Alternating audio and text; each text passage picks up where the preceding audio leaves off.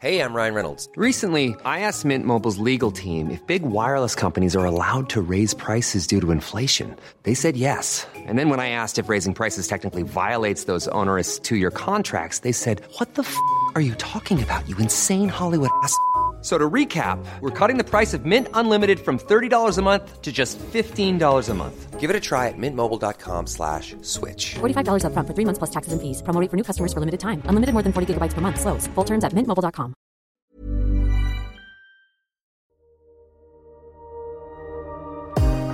Hej och välkomna till dagens avsnitt av Maten och livet med Valdén och Diadonna.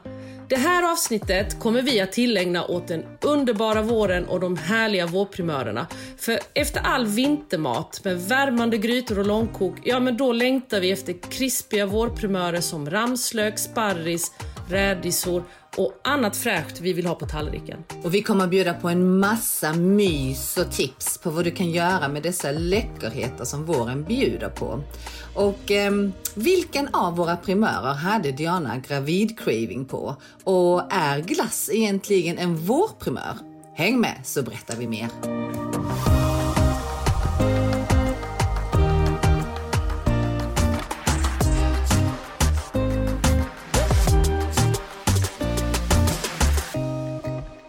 Diana, vad är det godaste du har ätit sen sist? Barnen var sugna på tacos häromdagen.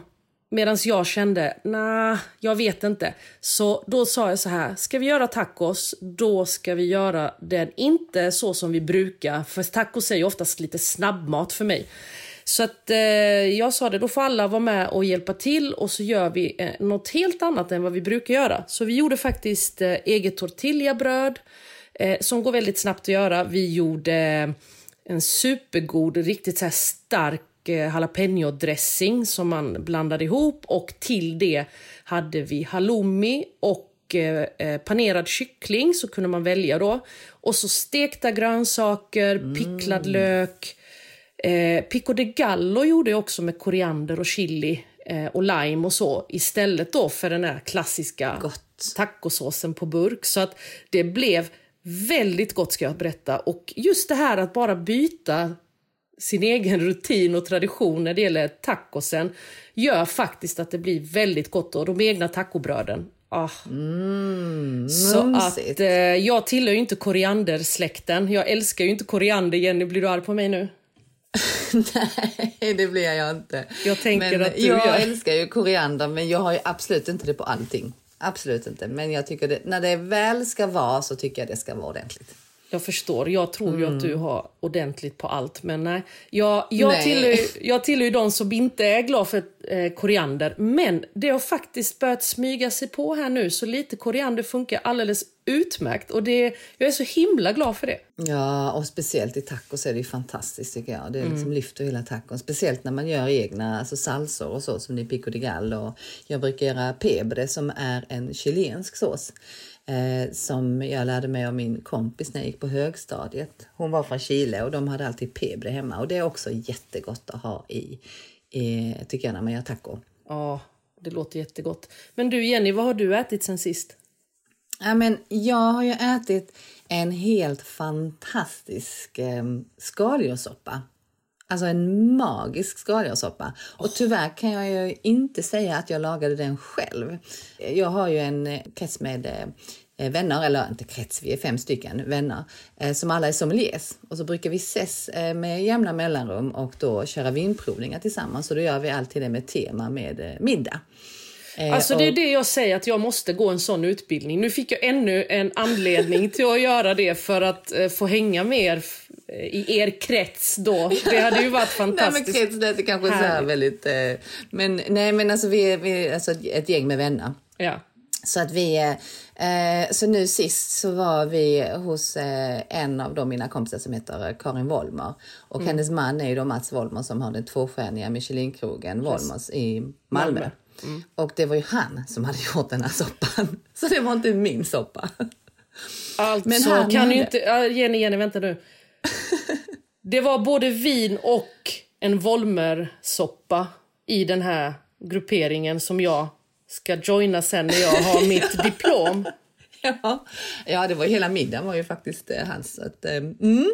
Gott. så det var fantastiskt, men den soppan var magisk. Och då hade han en, em, en eh, sån här liten eh, tricks som han brukar göra. Och det är att han brukar alltid ha, sa han, gurka i sin skaldjurssoppa. Gurka, det har jag aldrig i min skaldjurssoppa. Ja, men nu, nu berätta, berätta. Eh, Inte jag heller. Men han berättade att han brukar ta inkormet, alltså du vet själva det här mjuka kärnhuset i gurkan. Ja. Ofta så när man kanske gör sallad och så, så tar man ju bort det för att man ska ha en ännu liksom mer crunchy och, och krispig gurka.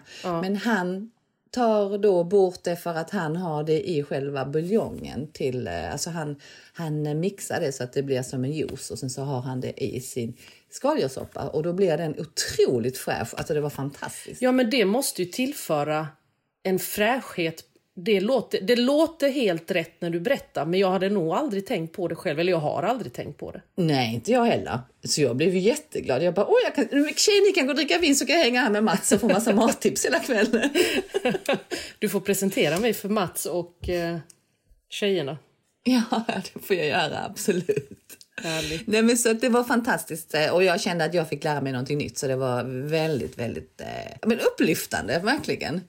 Alltså soppan, den var inte rädd och tjock utan den var liksom krämig för att det var ju då den här jättesmakrika fonden som han hade gjort och sen så var det då den här gurkjuicen i och eh, grädde och säkert en massa vin också. Och sen så hade han ju inga skaldjur i soppan utan han eh, hade ju då hackat, liksom tärnat små eh, grönsakstärningar som man sen la i botten på en tallrik och sen så hällde man då, eh, serverade man soppan liksom vid bordet. Så Mm.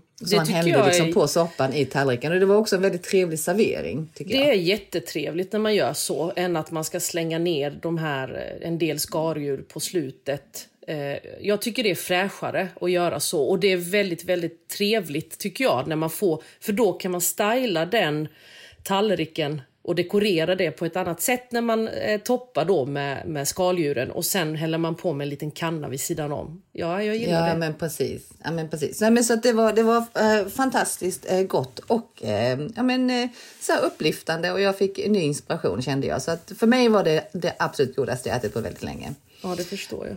Och sen får man ju inte då heller glömma att då var ju dessutom eh, gurkan svensk. Och det är så här jag tänkte vi skulle börja prata lite om dagens ämne nämligen. För att eh, nu står vi ju inför, Eh, skulle jag säga, den mest fantastiska eh, delen av året. Tycker jag i alla fall, för jag älskar våren. Allt det här ljuset och värmen som kommer och snödropparna som bara spränger upp ifrån marken nu. Tycker jag är helt fantastiskt. Och då vet man ju att snödropparna egentligen, tycker jag, ett löfte om vad som ska komma sen. För sen så bara exploderar ju hela naturen med alla de här vackra blommorna. Och primörerna. Primörerna. Ja, men alltså, det finns ju ingen bättre årstid än våren. Om du frågar så här, Diana, vilken är din favoritårstid? Så skulle jag säga våren alla gånger. För att just det du säger Jenny med löften, när vårblommorna kommer, när solen tittar fram. Man har inga förväntningar på något sätt att det ska vara vackert ute och soligt och att man måste göra en massa saker. Utan det bara är en glad överraskning varje gång man går ut när man ser de här ja, men vintergäck och snart kommer påskliljor och eh, nej men ljuset. Tulpaner. Ja, tulpaner. Men ljuset. Alltså vi, vi kan ju se varandra vid middagsbordet nu när vi äter. Det har vi inte gjort på ett tag. Eh, det är en fantastisk känsla. Jag är så glad. Och vårprimörerna, ja men vi, vi, vi kommer ju ha massa att prata om idag känner jag. Eller hur? Jag bara tänkte alltså glädjen är när man vaknar på morgonen och drar upp sin rullgardin och så är det redan ljust ute. Ja, men, ja, ja. Till och Man med blir det här lycklig att första sekunden Ja. man bara stiger upp. det är kaffe sen. Igår var det så här när jag, när jag drog upp rullgardinen och så var det soligt här i Skåne. Det var bara, jag tar kaffet och sen går jag ut och går min promenad för nu skiner solen. Så jag var så här nästan lite upp i varv på grund av det. Så jag gick ju direkt klockan åtta. Eh, och tror jag messade dig där någon gång under promenaden också. Så att Nej, jag kunde faktiskt inte hålla mig. Så att, eh, fantastiskt roligt att vi är här och kommer få snart ta del av de här svenska gurkorna, rädisor, tomater, för att inte säga sparris och ramslök. Ja, du förstår hur mycket gott vi har att se fram emot. Fast gurkorna är ju faktiskt redan ute och det gör mig så himla glad. Jag gillar ju gurka jättemycket. Jag tycker om den här härliga fräschören, krispigheten, just att eh, man kan också alltså, få olika konsistenser från gurkan. För om du bara, du, både på hur tunna tjocka skivor du gör eller bitar, hur du skär gurkan gör väldigt mycket för konsistensen. Du kan också ta ur kärnhuset så har du en ännu krispigare gurka. Du kan också ta bort skalet så har du en helt annan konsistens igen. Du kan skala gurkan randig till exempel och sen skära den i ojämna bitar och då plötsligt så får du någonting helt annat. Så att gurka är faktiskt inte bara gurka och speciellt då när den blir så smakrik och den kommer liksom direkt ifrån de svenska odlingarna till våra butiker. Då tycker jag, ja, jag, jag hyllar den svenska gurkan helt enkelt. Ja, men ja, det är klart vi ska hylla alla svenska grönsaker och gurkan tänker jag också Ja, men den finns i alla kylskåp. Det är, det är en grönsak vi, vi alla har vuxit upp med och en grönsak som vi faktiskt har hemma. Så att jag tror att om man skulle jämföra den svenska gurkan med en icke-svensk, då förstår man varför vi hyllar svensk gurka i det här programmet. Och, och grejen var så här, när jag var gravid med Nicky, nu är ju hon, eh, fyller hon 18 i år, så det är några år sedan. Då var, hade jag faktiskt gurka som craving. Det var liksom Vanlig gurka eller? vanlig gurka. Jag gjorde en gurksallad som... Eh, Alltså Ja, inte men- picklad inlagd gurka utan vanlig gurka. nej, jag gjorde liksom en snabbpicklad egen variant eh, kan man säga. Men det var så här, det är rapsolja eller solrosolja, men eh, olja, vinäger och salt. Och så eh, gurka och så rövde jag, blandade jag det och så kunde jag sitta och äta en hel, hel skål. Det var liksom, med Jordan var det ju choklad och Marabou, två stycken olika smaker där. Du, jag tänkte precis säga att det var ju en, en väldigt nyttig craving du hade med eh, ditt första barn då, Nicky. Jag hade ju då med mitt första barn eh, Douglas, då hade jag ju eh, craving på glass. Ja, ja, ja, ja. Jag Men, to- gick totalspinn på glass. Det är egentligen också nästan som en primör för det kommer ju nya glassar varje vår. och jag jobbade ju då på GB-glass jaha. Så det var ju katastrof. Jag åt ju tre glassar om dagen minst. Ja, men det måste du. Du måste ju kunna sortimentet om du jobbar där menar jag. Nej, nej, nej, men vi hade Nej, ju också en glassbox i receptionen som alla besökare fick gå och ta glass och all personal. Så det var ju en glass till förmiddagsfikat, en glass till efterrätt på lunchen och sen en glass på ja, men eftermiddagen, alltså eftermiddagsfikat. Ja, men Så det att, ehm, tänker jag måste vara en regel om man jobbar på ett sånt ställe. Ja, men inte undra på att man gick upp 17,5 kilo. Men du, jag åt nyttig gurka, men jag gick upp jag med, så att eh, tänk inte på det nu. Det var, länge, det var länge sedan. Men, men, eh, nej, men så vanlig svensk gurka, eh, det, det måste vi slå lite slag för här. Men du, jag måste berätta, när vi pratade om det här med cravings och var gravid och så här. Jag, var, jag jobbade på ehm, eh, Unilever förut när jag var yngre eh, och det är ju ett väldigt stort matföretag. Eh, och då jobbade jag europeiskt, så jag var mycket och reste runt i Europa. Eh, och vi hade, en, eh, vi hade också ett europeiskt team där vi då hade en stor teambuilding eh, eh, dagar i Polen. Och såklart så var det extra många polacker där och så bodde vi på ett hotell, eh, hade en eh, stor kick-off-fest för något jättestort projekt vi skulle göra. Och då var ju både middag och dans och men det blev både vin och drinkar och sådär. Och sen så skulle vi då ha workshop dagen efter och då skulle alla ses på frukosten och äta frukost tillsammans. Och då blev jag, du vet när man är lite så, har fel på vätskebalansen i kroppen om man säger så. Ja, ja, ja. Så blir man ju sugen på lite salt. Eh, och då vet jag att jag plockade på mig en del chark, polsk chark som var salt där vid frukostbuffén och sen så en hel hög med då saltgurka. För man är ju väldigt, väldigt duktig på saltgurka i Polen. Ja, ja. Och så gick jag och satte mig och skulle äta. Och då var det ju flera av de här polska kvinnorna som bara Åh, nämen! Åh, jaha, varför har du inte berättat? Gratulerar, sa de. Sen va?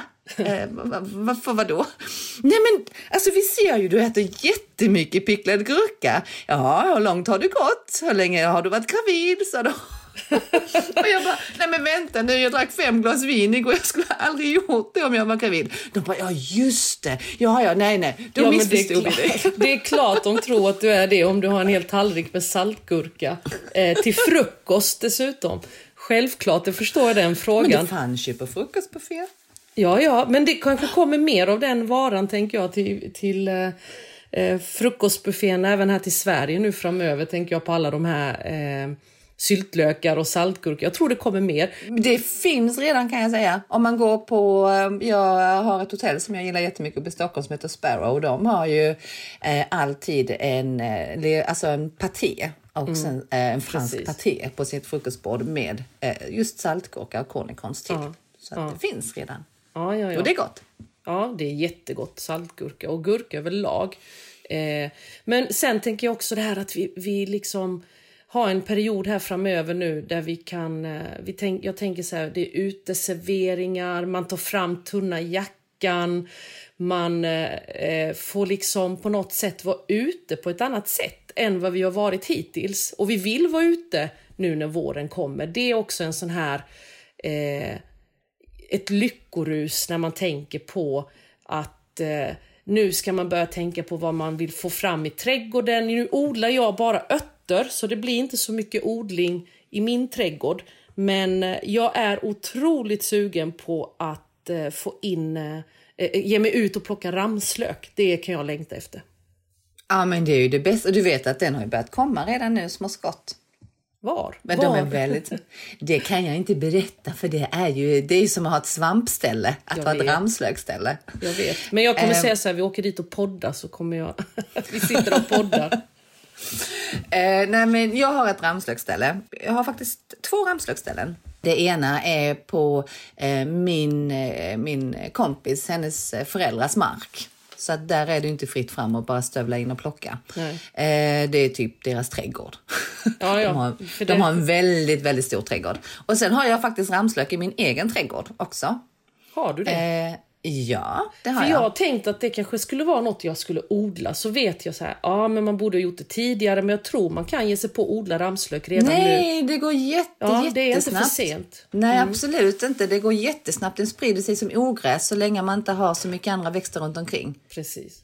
Så att eh, det, går, eh, det går jättesnabbt. Så att jag har ju då eh, mina vänners mark som är väldigt mycket större än då min trädgård. Men så har jag min lilla plätt i min trädgård. Och sen ska jag faktiskt säga, jag kan avslöja, i byn där jag bor så växer det också ramslök lite här och där, lite sporadiskt. Så håller man ögonen öppna, man bor i Skåne, så kan det finnas lite vad som helst som är lite så otippat. Ja, ja. Och sen kan jag också berätta då för skåningarna som tänker att de vill plocka ramslök så finns det ett helt fält med ramslök i bokskogen. Ja, det finns att hitta. Och jag har ju som tur, för förra året så kom min gudson Folke med en jättepåse ramslök till mig.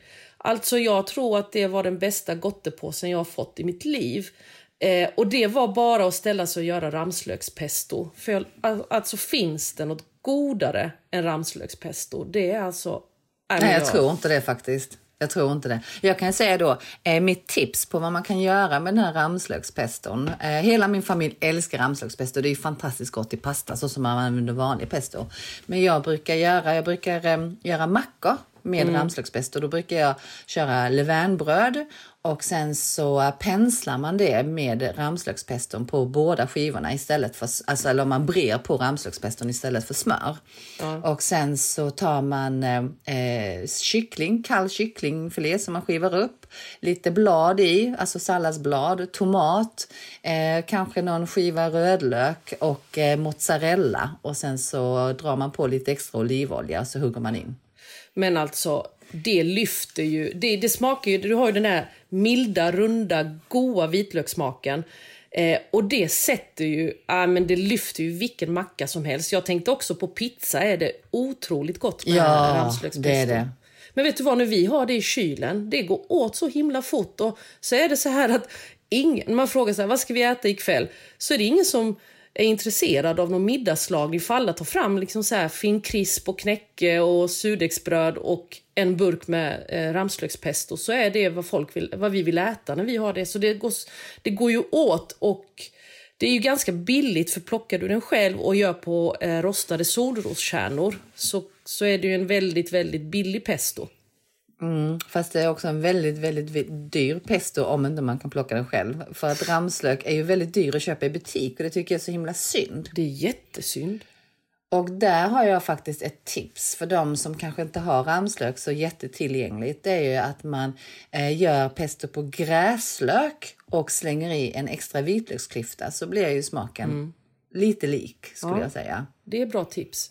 Sen måste vi nog också säga att ramslöksbladen är ju otroligt lika liljekonvalj, eh, blomman liljekonvalj. Alltså de, de gröna Ja, bladen. precis. Så att vi, vi måste ändå eh, varna lite för att ut och plocka, men plocka rätt och plocka inte liljekonvalj. För blir det fel där så är det illa för det är giftigt med liljekonvaljblad.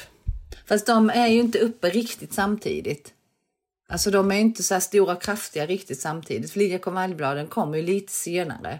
Eh, och sen så är det så att man vet när man är i närheten av ramslök, för hela skogen doftar ja, men, ramslök. Det luktar liksom lök. Ja, men jag vitlök. tror inte alla vet det. Det är därför jag måste säga... Jag, Ja, nej, men det är bra. Nej, men absolut, det är men ska jätteviktigt. Man, det kan man tänka på, för luktar det vitlök och man drar med handen över så, så känner man ju Mm. direkt att här, det här är ju ramslök. Men att man verkligen eh, tipsar om det för att få i sig giftiga blad. Och jag menar, det kan ju vara så här man är ute i skogen och tänker, åh, finns det en ramslök kvar här? Och så drar man med sig några och så Ja, vet man inte om det. det. Men Så ramslöken får ju också såna här eh, bollar som är som gräslöksbollar med blommor. På gräslöken är den ju lila men på ramslöken är den ju vit. Och de blommar ju, kommer upp ungefär samtidigt som liljekonvaljerna börjar. Liksom. Så att man, men, men det är ju framförallt doften som man känner Ja. är stora skillnaden. Och liljekonvaljer är ju också så fina. Men de ska man absolut inte äta. Nej, de ska man inte äta, men de är otroligt vackra. Och det är så Ja. fint nu också när vi pratar vår att eh, eh, få in eh, ja, men snödropparna och sätta vid, i små, små vaser eller små koppar eller någonting och bara få in våren eh, i köket och på matbordet. Ja, Ja, eller hur. Men du, på tal om att plocka blad på våren och äta, så har jag faktiskt ett tips. Och det är ju att eh, plocka späda maskrosblad Ja, och använda så som man använder rucola. rucola, billig rucola. Ja, men precis, gratis rucola. Gratis Eh, rucola. Och det, dessutom finns ju överallt. Man kanske inte ska plocka där det folk brukar rasta sina hundar. Men om man har sin egen gräsmatta eller egen eh, rabatt där det finns eh, maskrosblad eh, så eh, plocka det och ät istället för, eh, för eller ersätt rucola med det. För det har också en liten angenäm lätt bitter smak men som inte är jättebitter nu på våren. Eh, och är både jättenyttigt och eh, supergott. Anledningen till att jag säger det här är för att det kanske inte är så vanligt i Sverige men i Korea så plockar man väldigt mycket maskrosblad på våren för att man älskar ju primör. Du, alltså åker du till Korea och går ut i skogen där på vårkanten. Alltså där är fullt med människor som bara plockar massor med saker för att man har längtat så mycket efter de här egenplockade primörerna. En av de sakerna som man plockar då är ju just maskrosbladen som man sen dressar i en dressing med eh, lite, lite, lite skvätt soja och sen så har man olja och eh, chili flakes och lite vitlök i och vinäger och sen så blandar man liksom runt det till en jättehärlig sallad. Ja, det Men det kan man ju ju göra jättegott. också vanlig sallad på med maskrosblad. Det är ju det här att vi förknippar, vi i Sverige förknippar maskrosblad. Alltså det är så mycket ogräs för oss. Så att någonstans så är det superbra med de här recepten och de här olika kokböckerna som kommer. Eller eh, att man lyfter att det faktiskt är ätbart. För att jag tänker att vi har ju inte ens ätit, eh, eh, vad heter det? Det gröna. Kirskål. Ja, med kirskål. Vi har inte ätit... Eh, alltså nu tappar jag ordet. Det här gröna på morötterna. Och Ja, blasten, mjölsblasten. blasten. Man har ju inte ätit blasten heller. Så att det tycker jag definitivt att vi måste bli bättre på. Det allihop, tänker jag. Och lyfta de här sakerna. Att vi ska kunna äta ogräs. Att det är ätbart med blast och ogräs. Och att det är gott och det är billigt. Och du har ju ändå köpt den här knippen morötter, så varför inte... Ja men du vet, så här, purjolök var ju samma sak. Man skulle inte äta det där på toppen. Så att, Eller stammen på broccolin. precis, ja men helt otroligt. Ja, ja, ja. Så att jag tror maskrosen kommer komma, men eh, vi får väl eh, bjuda på något smarrigt recept där Jenny längre fram när, när vi har massa maskrosor i trädgården och eh, lära folk helt enkelt att det här är supergott. Ja, eller hur? Och sen så skulle jag också slå ett slag för när man köper rädis, när de kommer i de här färska nya buntarna som, som vi kommer att se i butiken snart, där de är liksom spröda och fina och där blasten är liksom fräsch och inte solkig och vissen. Så, så kan man ju använda, alltså det är bara att skölja ordentligt, det brukar sitta rätt mycket jord i det, men bara skölja ordentligt eller ba, alltså låta bada i vatten så att det släpper all grusen och sen så använder man det som vilken sallad som helst. Ja, men, det, men det är också det här att om du har rädisor så känner du att de ser lite vissna och, och tråkiga ut. Ner med dem i en bunke med jättekallt vatten. Efter tio minuter, eller jag vet inte hur lång tid det tar, det, men, men då bara... Det är fantastiskt faktiskt att se den förvandlingen, hur det går från de här vissna gröda bladen till att de ser jättefräscha och krispiga ut på bara bara genom att ligga i kallt vatten. Så det kan man ju definitivt väcka till liv om du plockar ut dem eh, från kylskåpet. Men du, då har jag faktiskt ett sånt här restaurangtips. Ooh, och det... Såna gillar vi. ja, jag har ju fått många såna restaurangtips ifrån eh, mina kockar på, på Närmo. Och eh, eh, en sån här grej som man ofta gör på lite fina restauranger är att man hyvlar eh, rädisor i tunna, tunna skivor. Eh, gärna med en eh, mandolin men, eller med en jättevass kniv, men det är viktigt att det är väldigt tunt. Och sen så lägger man dem i iskallt vattenbad och så låter, ställer man in det i kylen, låter stå i någon timme eller två. Och sen när man tar ut de här, då ser de ut som små blomsterblad istället för rädisskivor för att de böjer nämligen sig oh. så att de blir liksom som små skålar. Så fint! Mm. Det är ett mm. riktigt så här, styling... Eh, när man är matstylist så är det såna yes. trick man älskar. Ja, och det blir fantastiskt vackert på... Ja, men jag tänker på vårens alla ja, men, smörgåstårtor, silltårtor, salladstallrikar. Otroligt vacker dekoration. Men just, eh, just det här tänker jag, rädisor ihop med gröna grönsaker eller ärtor eller vad det nu kan vara. Det är otroligt fint ihop, just den kombinationen med grönt och rosa. Nu, nu pratar matstylisten i mig, men, men det är sånt som vi bara älskar. Alltså, skivad rädisa är otroligt vackert. Ja, du, jag var för några år sedan så var jag eh, i New York på våren och då var jag på en restaurang som heter Blue Hill.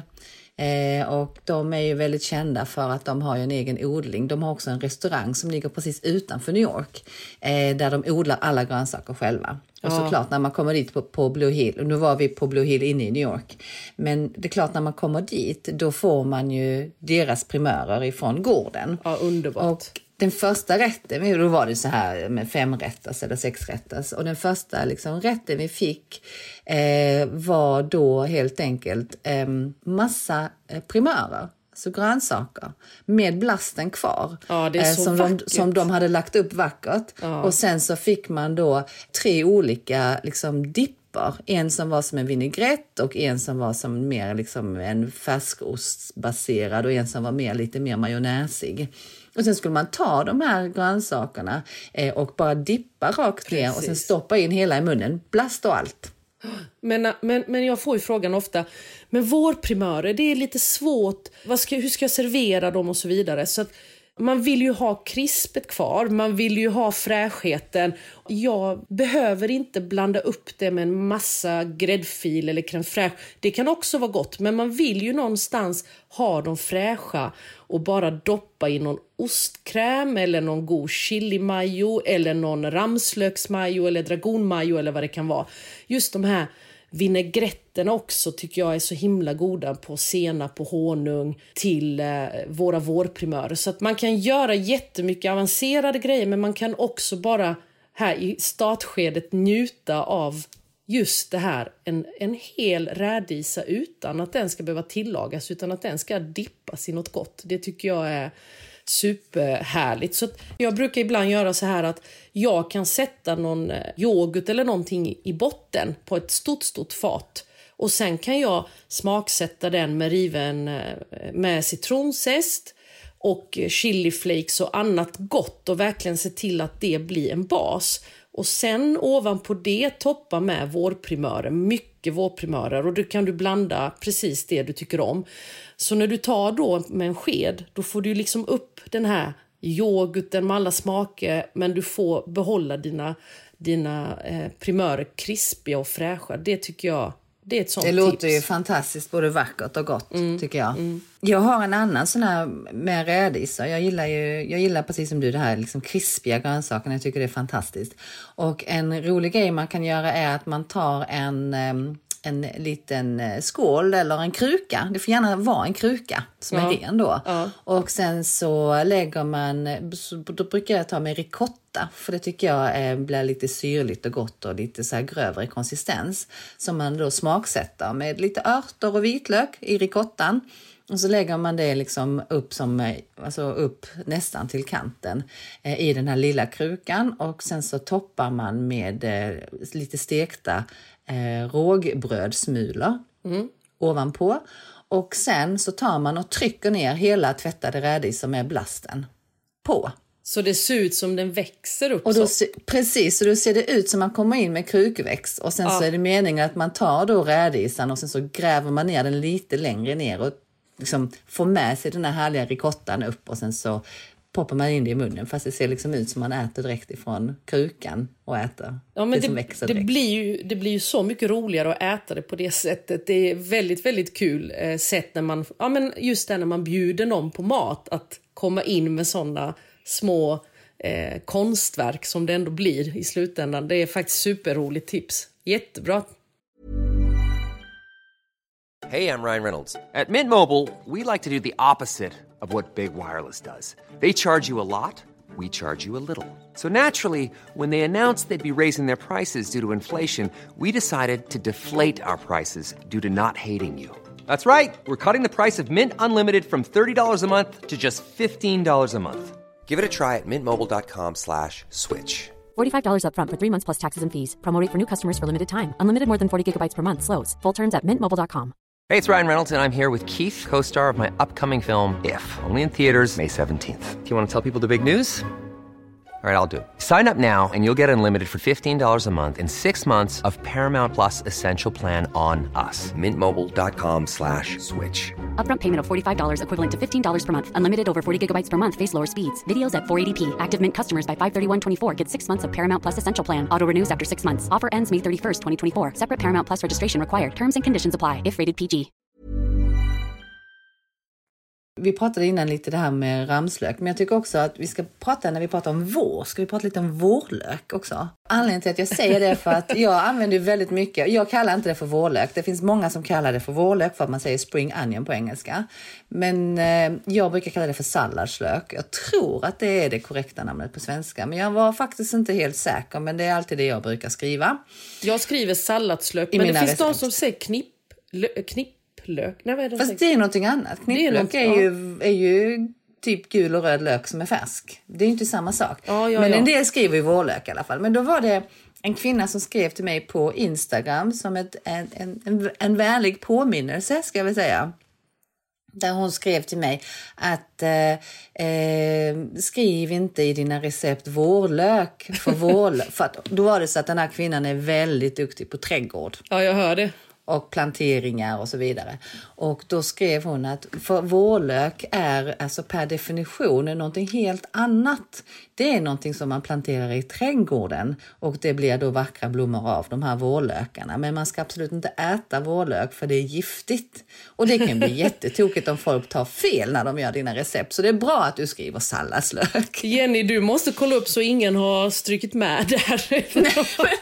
Jag har aldrig skrivit vårlök i mina recept så då är det inte av mina de har ja, ja, det är med. tur. Så vi inte får... Utan så jag du- skriver alltid salladslök. Ja, super. ja, det är bra. Fortsätt med det. Jag ska också tänka på det. Så det är ändå bra du påminner när man skriver, jag, när man skriver recept. För ibland så ska det ju gå snabbt och det är klart. Men visst, det är ju sallads. Det är lite som ramslök och liljekonvalj här. Man ska inte ta fel på vårlök och eh, eh, då kan det bli illa. Men Och jag, det är farligt med primörer, det hör vi ju. vi kommer skrämma dem. Värre än ormen i Vietnam.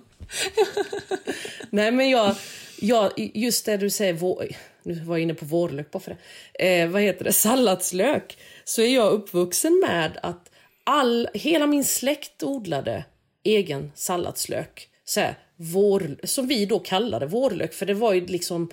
Eh, man plockar den väldigt tidigt för den ska vara väldigt eh, liten och späd. Och vi åt ju det bara med bröd och så doppade vi de vårlök, eh, salladslökarna i Aj, salt. aj, aj, aj. Jag vet, du har förvirrat mig helt nu. Eh, så salt, salladslök, bröd och en bit ost. Det kunde vara så här en snabblunch liksom. Behövs inget mer. Så, så ja.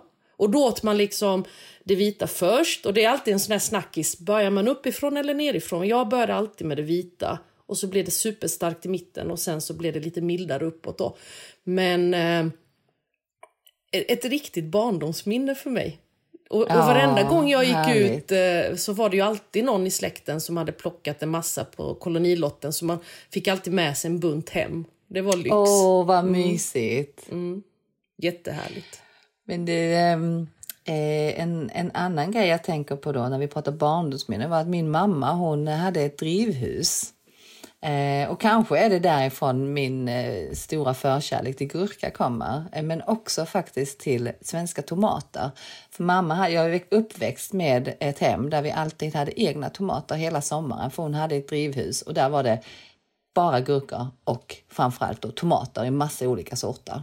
Men tomater är ju lyx som något att få. Alltså att få eh, egenodlade tomater. Det är ju en helt annan smak på dem. Ja, nej men eller hur. Så att, och det här drivhuset kommer jag ihåg när jag var barn på sommaren. Alltså det var så varmt så, så när man öppnade man höll på att smälla av och så var det jätte, jättefuktigt där inne.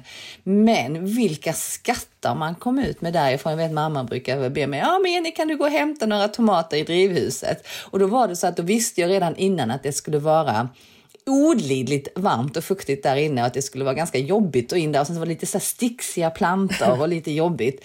Ehm, men jag kom ju åt så bra för jag hade både små händer och var liten så jag Ja, kunde liksom komma emellan alla de här bladen. Men jag visste ju de här skatterna jag skulle komma ut med därifrån sen och så fantastiskt goda de var. Så jag vet ju från vägen ifrån eh, drivhuset Ja. eh, där jag då hade den här liksom lilla burken där jag hade plockat tomaterna i. In till huset så gick det nog tre tomater in i min mun på vägen. Ja, men det, det är själv, jag förstår dig. Jag förstår det helt klart. Men då låg det där ni bodde, alltså i trädgården då? Eller Ja, ja, precis. Underbart. För jag menar, bättre än så där Jenny, du får inte bättre tomater än så där i Sverige. Nej, nej, men än eller mammas hur? tomater. Eller hur? Nej, men det, så att det är ett sånt här också ett sånt väldigt kärt minne jag har sen, sen barndomen när det gäller just det här med primörer. Och det finns ju faktiskt svenska tomater eh, snart. Inte riktigt än, men de kommer ju snart. Och de tycker jag att man ska, de kostar ju mer än de som är importerade. Men jag tycker att man får ju så mycket mer ändå för de pengarna. För att det, alltså de tomaterna är ju fantastiska, de svenskodlade. För att de har ju blivit plockade när de faktiskt är mogna. Precis. Och inte plockade när de var gröna och sen transporterats för att mogna på vägen. Och det är det som gör den stora smakskillnaden. Ja, precis. För sen när de väl kommer fram och hamnar i våra butiker så, och, även hem så smakar de ju ingenting. Alltså det är otroligt väldigt lite smak tycker jag på Och det importerade är ju tomater. Och det är ju, har jag förstått det rätt? För jag, bruk, jag, har, jag, jag brukar eh, eh, vara på vikentomater. Eh, och eh, jag har lärt mig mycket av dem om tomater. Och de säger ju det att tomater ska inte förvaras i kyl. Nej, aldrig. Man ska aldrig ha tomater i kylen och det gäller även under transport. Vilket innebär att tomater som kommer från utlandet, de är transporterade i kyl och sen förvaras de i kyl och sen så ofta i affärerna är de ju till och med i kylen i affärerna i en del av butiker. Medan eh, när man då köper eh, eh, riktigt bra tomater i Sverige så är ju de, har de aldrig varit i en kyl. För att tomater tappar jättemycket smak så får temperaturen gå ner mycket. Utan det är därför man säger just det här med solmogna tomater. Och tomater Precis. ska man alltid ha framme i en skål i köket och aldrig lägga in i kylskåpet. För då förlorar de en del av sin smak. De förlorar väldigt mycket tycker jag. Eh, och sen också det här att den ska ju kännas lite varm. Att äta en kall tomat är ju inte gott. Eh, Nej, och du nej. behöver inte heller göra så himla mycket med tomaten. Vi kan ju göra otroligt mycket, massa goda recept med en tomat. Men jag, jag älskar att bara skiva upp en tomat med salladslök och bara lite olja och flingsalt, lite vinäger eller balsam vinäger. Ja, det är ju så otroligt gott. Man behöver ju inget mer än så. Nej, eller hur? Eller bara, jag tänker så här, det är ju inte, det är inte för inte som caprese. Alltså, Ja, mozzarella och tomatsallad är så populärt världen över. Det är ju för att det är enkelheten i de goda råvarorna. Och nu blir jag sjukt sugen Ja, på med. caprese. Jag, jag tänker också så här, vad jag kan eh, se framför mig när jag tänker vårprimörer, det är ju eh, sparris. Ja, sparris. Va? Vad säger vi? Finns det... Men en spar... det är som, för mig är det som jordgubbar. När jag ser de svenska jordgubbarna i affären eller att man kan åka ut och plocka då. Och när sparrisen kommer, det är ju två, gre... det är ju två råvaror som får mig att hoppa högt. Ja, jag håller helt med. Alltså helt enig. Eh, men eh, det är ju, alltså, jag, är ju, jag älskar ju sparris, framför allt vit sparris. Ja, du gillar den vita? Ja, ja men den är jättegod. Jag, jag bara Jag hör på dig att du gillar mer den gröna eller? Fast Ja. exakt så låter man när man bara, ja, så här diplomatiskt, ja, ja, den är ju jättegod med. Ja, men jag, jag gillar vit sparris, men... Jag är, kom det. ja, eller hur? Men jag äter, jag äter grön sparris väldigt ofta. Och jag vet inte varför det blir så, men jag, det, jag gillar grön sparris otroligt mycket. Det blir så krisp... Nej, det, ja, okej. Jag erkänner grön sparris. Förlåt. Alltså jag gillar också grön sparris, men för mig är grön sparris mer vardagligt och vit sparris känns väldigt lyxigt tycker jag. Och det är väl för att den är dyrare, den blir väldigt mycket dyrare och mer sällsynt att man får tag på riktigt bra vit sparris. Eh, men det är få saker tycker jag som slår en, en liksom perfekt kokt eh, vit sparris med en hollandaise, gärna med eh, laxrom eller regnbågsrom i och sen citron på och sen så ett gott glas Riesling till det. Alltså, det vattnas i munnen på mig nu. Ja, ja, det där är verkligen lyx. Och det, ja, men det, det, får vi ju, det får vi ju njuta av en fredag. Vi kör en sån här eh, sparrisbricka. Eller som i Tyskland där de kör en hel meny där allting bara är med sparris i. ja, ja, jag är på. Jag är på. Och jag, har du testat att äta vit sparris med bränd grädde? Nej, det har jag inte. Det är också ganska gott. Eller ganska, det är väldigt gott. Jag eh, brukar göra bränd grädde till andra eh, vad heter det, grönsaker som jag rostar. Eh, Hur bränner du grädden? Det vill jag höra. Jag häller fet grädde då, eh, så att jag kör tjock grädde i en ugnsform. Alltså vispgrädde menar du då? Vispgrädde, ja. I en ugnsform. Hög värme på ugnen och in med formen. Och här vill du åt en bränd yta. Den ska alltså inte bli svart, men inte långt ifrån. Så att det ska inte vara det här, åh, nu börjar, det, börjar jag få lite bruna bubblor sås på skinnet. Nej, det ska bli mörkt. Så mycket som möjligt, desto mer smak. Sen när du har den här mörka ytan så tar du ut den och eh, häller över den i en eh, bunke och så ska du mixa den med en stavmixer. Vänta, vänta. Hur mörk? Jag tänker att jag tror att lyssnarna är intresserade av att veta hur mörk. För att det är ganska Brun. stor... Fast brun har du ju allt Ja, men mörkbrun. Alltså, mörkbrun. mörkbrun. Alltså Men som absolut inte kastanjer svart. ungefär. Ja, åt det hållet. Mm, Okej. Mm. Och liksom inte bara på en fläck eller två, utan ändå ordentligt. Det ska vara bränd grädde, det är därför den heter bränd grädde. Så att mixa den så att du mixar ihop eh, hela eh, grädden så att du får liksom så du inte har den här ytan kvar för sig utan den ska ju mixas ihop. Då får du en karamellig ton på den här. Och vad jag gör då är att jag eh, tillsätter sen vanlig vispgrädde för att få den lite lösare. Salt och pressad citron för att liksom balansera ut för att få bra smak. Annars blir det kanske lite tung smak. Så att in med lite citron och salt. Jag brukar ha det till rostad honung. Eller honung. Jag brukar ha det till rostad eh, honungsrostad Det var vitkål skulle jag säga. grejer. Kommer inte- Vad sa Rosta du ihjäl brukar- grejer. Vad sa du brukar ha det till? Förlåt. Honungsrostad vitkål skulle jag säga. Jag brukar rosta vitkål. Aha. Eller någon annan kål. Och så har jag det till. Det är så himla gott. Men testa det till vit sparris. Det är nice. Mm, gott. Väldigt gott. gott.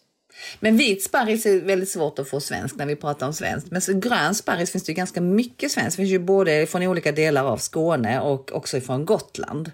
Finns det mycket grön sparris. Men vi har ju sån lyx att vi är i Skåne, du och jag. Det är ju verkligen eh, sparrisens eh, mecka, tänker jag. Jag har en kompis, hon har sparris i trädgården. Har hon? Mm. Hon har sparrisplantor där, hon har haft det i flera år så att då, det kommer nya där varje år. Vet hon gör ingenting med den, eh, den rabatten. Det är verkligen en rabatt. Är det så? Alltså jag har trott att det är omöjligt att göra det själv. Nej, nej, hon säger det slutar liksom aldrig komma så att hon bara, bara låter det vara och sen så bara poppar det upp sparris, sparrisar där på våren. Men vet du vad som är komiskt? Jag bara tänker, jag vet inte om jag har rätt eller inte. Jag kan se, alltså när man odlar sparris så är det väl ändå odling, alltså hur du odlar sparris, det är det som avgör om den blir vit eller grön. Att Nej, när sparrisen kommer upp så får de en mörkare färg, eller är det, hur är det med det? Ja, alltså sparrisen ska ju... Ja, ja, ja men precis. Ja, men det är alltså när du skördar, inte hur du odlar den, utan det är när du skördar den. För Ja, vit sparris får ju aldrig komma, får ju aldrig solljus. För när den får solljus så blir den grön. Precis, det är det jag menar. Så det är ju, ja okej. Så det är ju när- processen när du odlar, liksom hur, hur mycket solljus den får och vilket avstånd och du har liksom lite mer jord runt om. Just vit Ja, jag sparris. tror du måste bunkra upp med jord runt om, men tillräckligt porös så att den vita sparrisen kan växa under jorden. För sen Precis. så fort den sticker upp ovanför jorden, Då tar man så fort den får klorofyll. Ja. Eller säga, så fort den får solsken på sig, då skapar den klorofyll och då blir den grön. grön. Ja, ja, men då, då hade jag koll på det. För det, det, det, det är en sån här grej som jag inte tror många vet. Att det är som skillnad på att det egentligen är samma sak fast eh, att det skiljer sig just när det gäller hur den växer. Ja, Bara en liten intressant sån här sparris-tanke. Vad har vi mer Jenny än sparris? Vad har vi, vad har vi fler? Eh, vad har vi mer för primörer vi längtar efter? Som, vi, som väntar framför oss här. Jag tänker faktiskt på en sak som vi inte pratat om och som man kanske inte förknippar så jättemycket med eh, våren och sommaren. Ehm, och det är ju vitkål. Vi svenskar tänker ju ofta på vitkål som en vintergrönsak. Men den vitkålen som jag personligen älskar mest, det är ju vad man kallar för sommarkål. Det är ju den här ehm, spröda, eh, lite liksom eleganta, lite tunnare. Alltså den smakar nästan som spetskål men den har ju formen av en vitkål. För att den är mycket mer porös inuti på sommarhalvåret och på Ja, våren när ja. de kommer. Eh, vintervitkålen är ju väldigt kompakt. Tar du ett vintervitkålshuvud så kanske den väger låt säga två kilo. Medan samma storlek på ett sommarvitkålshuvud kanske väger ett kilo. Och det är ju för att det är mycket mer poröst inuti så att det blir liksom vackra blad där inne. Och det tycker jag också är jättehärligt. Grilla, baka, ha i sallad, ha coleslaw, vad det nu är för något. Allt blir godare med färsk vitkål. Jag måste ta fram, jag måste berätta, jag ska faktiskt ta fram, eh, när jag började instagramma så eh, jag tänker nu på hur man dukar maten och kålen och allt det här med, med rädisorna. När jag började instagramma så träffade jag via Insta då en tjej från Japan och eh, eh, hon ville helt enkelt skicka en present till mig. Så hon bad om min adress och vi har haft jättemycket kontakt på Instagram och peppat varandra och pushat och ja, men börjat skriva lite i DM och sådär. Så vi hade ganska mycket kontakt. Så då fick hon min adress och så skickade hon en present till mig. Och då skickade hon en skärbräda i körsbärsträ bland annat. Oj, vilken fin present! Super, ja, den var så fin. Jag blev så glad ihop då med såna här små, eh, som hon hade sytt själv, glasunderlägg i tyg och en japansk tidning. Alltså inredning och mattidning. Eh, och då säger hon i det här brevet till mig som hon hade skrivit för hand att jag har valt ut den här skärbrädan till dig för jag vet att våren är din favoritsäsong eh, favorit, eh, och favoritårstid. Så det tyckte jag skulle passa. Så nu när vi har suttit och pratat så har jag liksom tänkt på den gåvan från Japan och den skärbrädan och att den kommer jag ta fram nu till mina vårprimörer. Åh gud vad fint! Ja, har ni fortfarande kontakt du och hon? Nej, det är faktiskt lite, lite jobbigt så här, för hon har försvunnit från sociala medier. Så att man får lite... Man undrar var hon har tagit vägen. Och Det här är några år sedan nu. Det var nog 2014 jag fick den här skärbrädan. Men vi har haft kontakt efter 2014. Men inte nu, nu senaste året så har vi inte det. Men jag kommer att tänka på den skärbrädan nu när vi pratar om detta. Jag ska nog ta kontakt med henne igen nu känner jag.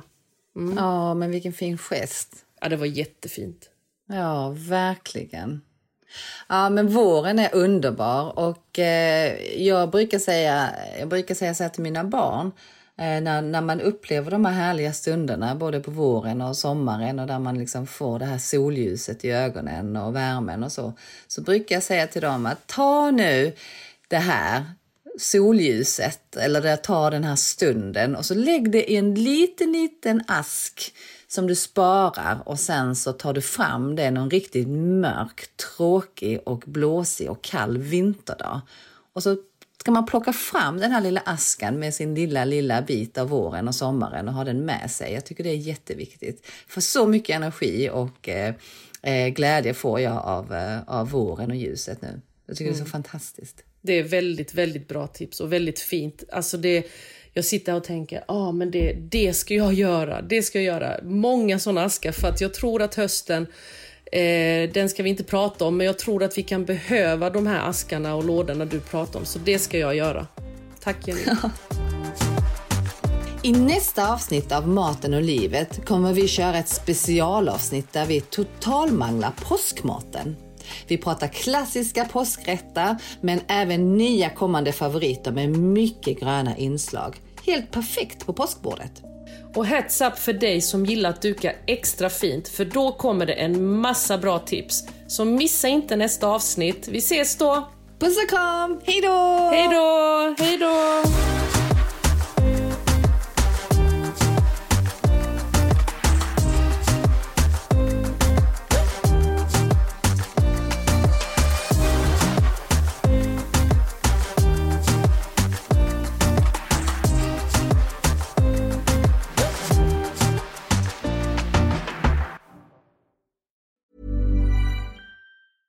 Mom deserves the best, and there's no better place to shop for Mother's Day than Whole Foods Market. They're your destination for unbeatable savings, from premium gifts to show-stopping flowers and irresistible desserts. Start by saving 33% with Prime on all body care and candles. Then get a 15-stem bunch of tulips for just $9.99 each with Prime. Round out Mom's menu with festive rosé, irresistible berry chantilly cake, and more special treats. Come celebrate Mother's Day at Whole Foods Market. Ever catch yourself eating the same flavorless dinner three days in a row? Dreaming of something better? Well, HelloFresh is your guilt-free dream come true, baby. It's me, Gigi Palmer. Let's wake up those taste buds with hot, juicy pecan-crusted chicken or garlic butter shrimp scampi. Mm. Hello Fresh. Stop dreaming of all the delicious possibilities and dig in at HelloFresh.com. Let's get this dinner party started.